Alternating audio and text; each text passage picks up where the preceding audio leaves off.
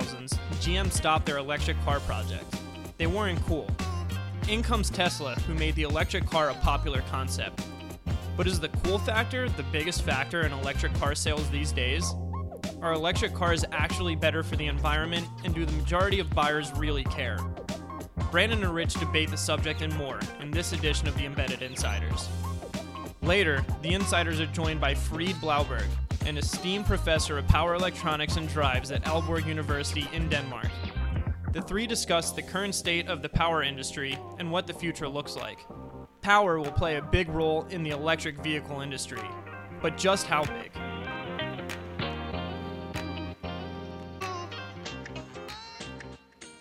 Welcome to another edition of the Embedded Insiders. I'm Brandon Lewis, editor in chief of Embedded Computing Design, and I'm here with Rich Nass, who is what? Are, what are you going to be this time, Rich? We've had you be Darth Vader. well, uh, this was a long week. We had our OSM summit this week, where we normally gather the entire company in Scottsdale for a week of stuff but since we don't travel right now, we did it virtually. It, it, it was actually, I'm derailing the conversation, but this is, this is sort of important. Um, we had everybody on a virtual call and it actually worked out really well. Um, I won't say my expectations were too low, but um, I was very pleasantly surprised at how well the virtual meeting was able to take place with everybody participating and everybody paying attention. Well, if I'm going to give you a title, I guess then that means you're the czar of Zoom. But uh, I thought it went really well. You know, it's um, it's obviously different, and it, there's a lot of benefit to being in the same physical space as your colleagues. Um, but you know, given the circumstances, I don't think it could have gone much better. Yeah, and in the next month or so, we'll roll out some of the ideas that we talked about to the audience because I think there's some really exciting stuff. For sure. Speaking of exciting stuff, we had a story up on embedded computing design that talked about the invention of uh, Tesla's Model S. And it was surprising that Tesla as a company started way, way back in the early, early 2000s. And it was actually started based on the fact that GM had killed a, an electric vehicle that they were working on. And part of the reason that that vehicle was killed is that nobody was buying them. Because if you remember back in the 90s and early 2000s, and even still up until today, a lot of electric vehicles looked like weird space nerdy cars. And yeah, but that particular one that GM killed did not look like a weird nerdy car. It was the Chevy Volt, if I remember right. And it looked like a regular car. I, I don't understand why it didn't sell. Oh, I think it uh, looked weird. I wouldn't have bought it. But it might be have something to do with the price tag. But Tesla has made electric vehicles cool, um, which is really important. And the other important thing is, like you said, the cost. Over time, Tesla's tried to make cheaper and cheaper versions of its vehicles. And, you know, they haven't been completely successful, but on the whole, the affordability of electric vehicles has come down significantly, which is great for the environment because electric vehicles are so much cleaner than the alternative. Well, they've made them cool. They also made them very well. That's a car that drives really nicely on the road. However, since I'm supposed to play devil's advocate here, if you chart out all the stuff, you actually use more natural resources to build an electric car than you burn in a regular gasoline powered car. I'm sure you knew that. Well, you know, the truth is that over the lifetime of an electric vehicle, it is still cleaner than an internal combustion based vehicle. Um, I, yes. I, didn't say I, I didn't say not cleaner. I said the cost of natural resources. The cost of natural resources to yes to support the battery that is definitely true. That there's yep. no dis- there's no disputing that whatsoever. And actually, the just the process of harvesting that material is is is very is very detrimental uh, to the environment. You like twice as twice as bad um, as just producing uh, a normal vehicle. But when you factor in the savings that you get from the time that that thing hits the street to the time that it's you know taken to the salvage yard, overall with the production included, it is a, a cleaner alternative.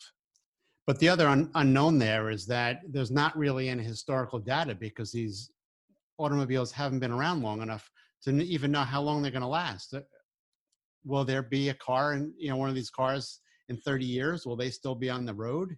You just have to swap out new batteries and it and it runs fine. We don't know that. And with automobiles, you know, they've been around since I don't know about uh, 100 years or so. So there's plenty of historical data an electric vehicle electric vehicles have been around for a long long time. It's just that the major auto manufacturers have sort of killed them because it would have cost them a ton of money to, to implement them. But they had you're right they haven't been around in this in the scale to have significant worthwhile test data. So it's going to be interesting over the next like five to ten years. You know i think like half a million teslas have sold to this point or something like that. Um, it's it's going to be interesting over the next 10 to 15 to 20 years to see how that plays out because you to your point, you know, some of these power electronics, uh, the the components, the batteries, etc., they are just by by default going to degrade over time. Their efficiency isn't going to be what it was you know in year 10 as in year 15 or year 20 right? So we'll see what happens. And then of course there's the other thing what do you end up doing with all those lithium batteries right? And if you're a conspiracy theory guy is it the oil companies that are putting the kibosh on the electric cars? It is damn Halliburton. but what can we do to make these cars better, Brandon? That's a really interesting question. And I think a lot of it has to do with a big debate that's been going on in the power electronics industry for a while is these new materials that can be used. We've heard a lot about uh, gallium nitride and silicon carbide um, over the last few years. Actually, it's been more than a few years now, but they're really starting to fall into place and become mature enough to be deployed in at large scale and in sort of general purpose applications. So hopefully those will tip the scales. It's really it's really a cool way to to see how everything comes together um, when you start thinking about our space and what we cover in terms of you know these components and how they could really end up making an impact on the environment and the cost of you and me buying cars in the next you know five to ten years, et cetera. Before we get into the real design of these things, the other practical part of this is that who fixes these electric cars? Uh, you're not going to go to Joe Mechanic anymore when you need a new. Well, there is no carburetor, for example, and you know a lot of the traditional parts just aren't there. I I guess you go back to the dealer to get it fixed, but you know that's a, a different problem. Yeah, I think that that was one of the big things that Tesla struggled with early on and, and still does is that you know, in order for somebody to get their Tesla service, they'd have to go back to Tesla. Um, there isn't that aftermarket, you know, of, of mechanics yet. There are some of them, but they're they're not as widespread as, like you said, your traditional Jiffy Lube, right? You just go down and get the oil changed and have them take a look at your air filter. So that's going to be something that over time is going to have to expand, just like you know the gas station pumps are going to have to start supporting electricity and and so on and so forth. Now, the insiders are joined by Frede Blaabjerg, professor of power electronics and drives at Aalborg University in Denmark. The power industry moves slowly. We had a little debate about why it moves slowly, though. Um, I think it has more, I won't say marketing issues, but less technical issue that um, power is mission critical in almost all the times that it's used um, in in the car, you know, in high power places. And if there were to be a failure, people's lives are at stake. And there's so for a, a lot of good reasons, it really has to work all the time, every time. And that's why I think that the power industry moves slower. Brandon seems to think it's more of a technology issue. So, Freddie, you know, silicon MOSFETs have been the you know, the material, at least de jour, for a long time now in the power industry.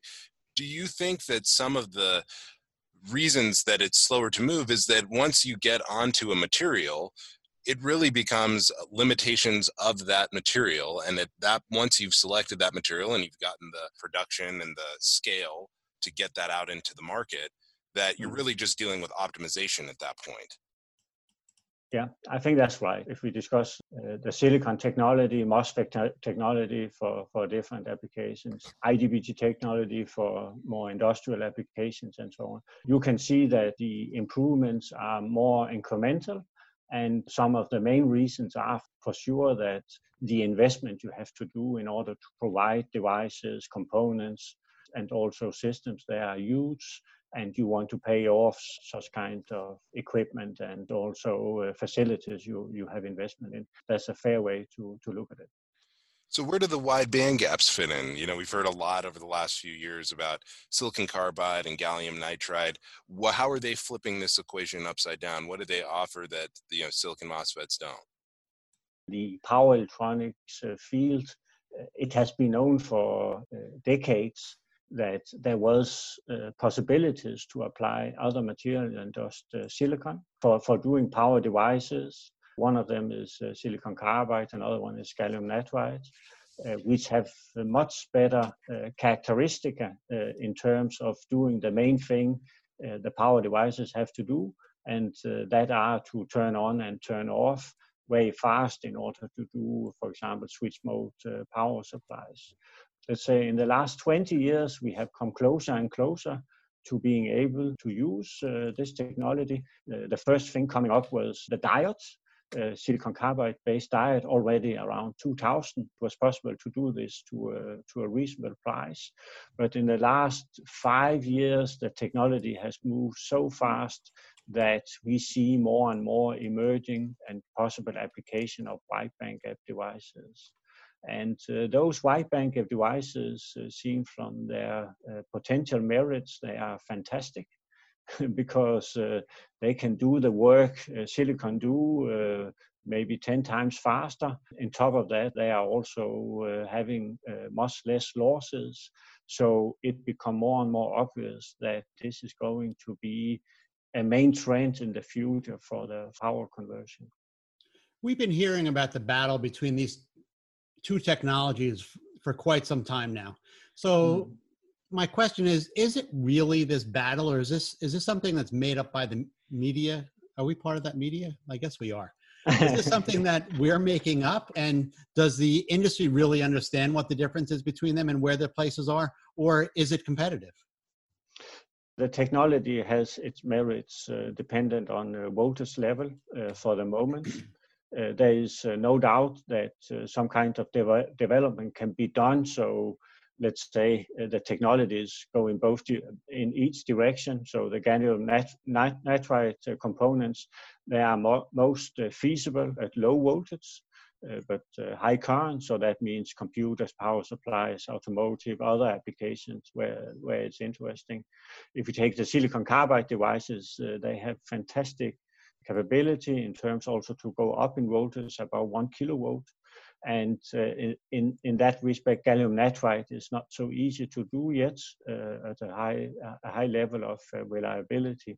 So in, in this area, one kilovolt and below, let's say four, 500 volt, 400 volt, you can call it a battle, but we can also see uh, an area of possibilities because seen from a a supplier of products, it's a fantastic opportunity that now you have two different technologies to select between when when you are going to come with products in uh, in in an area where a lot of application is. So so so seen from the application perspective, uh, it's a battle, yes, but it's also a possibility because instead of just having one technology option, you have two technology options, and uh, you you can look at what fits you best in in terms of uh, manufacturing at this point then freddie what are the major technical challenges if any uh, that are left in bringing these more into the mainstream? A lot of things are uh, bottom line uh, driven by cost uh, uh, so if the technology is uh, still relatively expensive to manufacture then you can say that uh, you have to come up with uh, with better uh, ideas about lowering the cost of manufacturing of uh, of those uh, devices.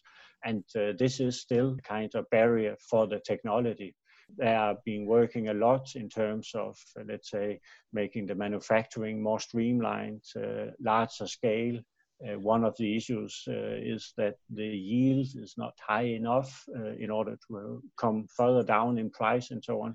So there are a number of important steps to be taken in order to, to make it cost competitive. And uh, then it is always so with, uh, with new technology uh, that new technology is evolving year by year.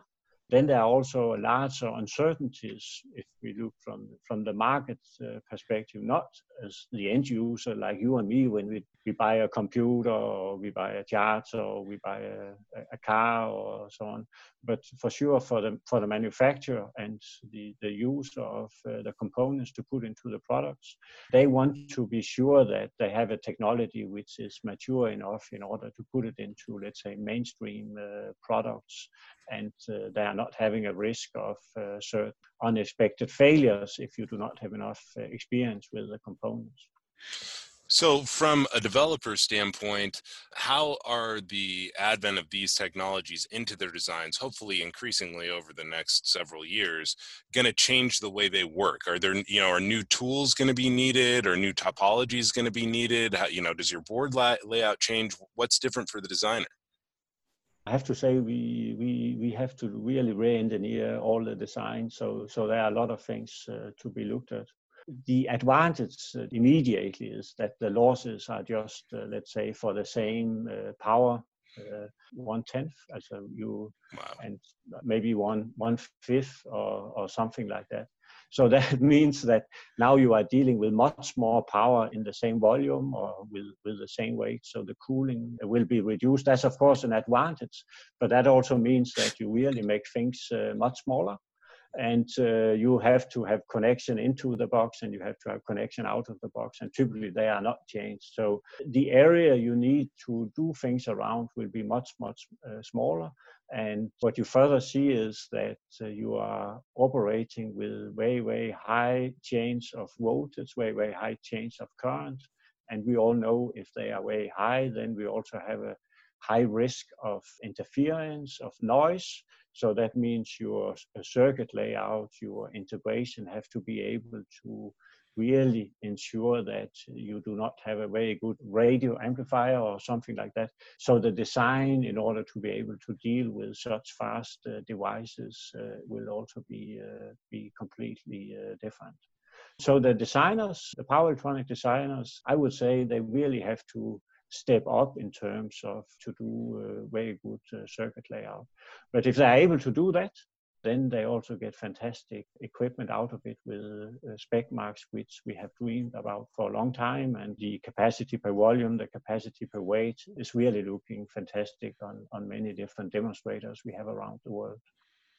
Are there even power analysis tools right now that are available on the market that are uh, optimized or extremely efficient in dealing with these types of devices? Well, I would say the uh, the models, in order to do simulation of uh, the components, they are available. Such things have been done, so they are also implemented in SPICE-like uh, tools or, or something like that. In terms of uh, simulating, let's say quite advanced structures, also uh, the, the, cooling uh, system and how the, the, heat is distributed in a, in a package or something like that. They are also relatively good tools which we can transfer from the silicon uh, domain into the uh, wide bandgap domain. But there is no doubt as we are switching much faster especially the EMI is, is an issue of uh, concern, and we have to study this much more carefully compared with what we needed to do in terms of doing the silicon products.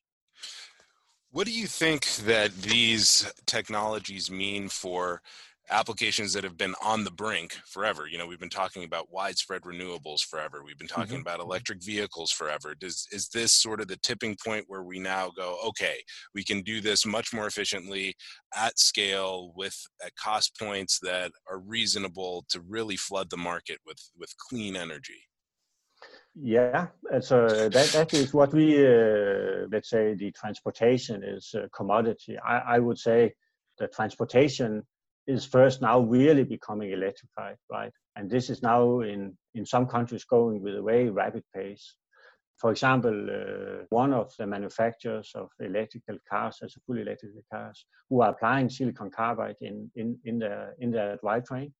And there are also others who are looking at it. So uh, there are predictions that by introducing silicon carbide technology in uh, electrical vehicles, the range will maybe be increased by 5 to 10%. And if you have such kind of benefits, that uh, will obviously be, uh, be an advantage.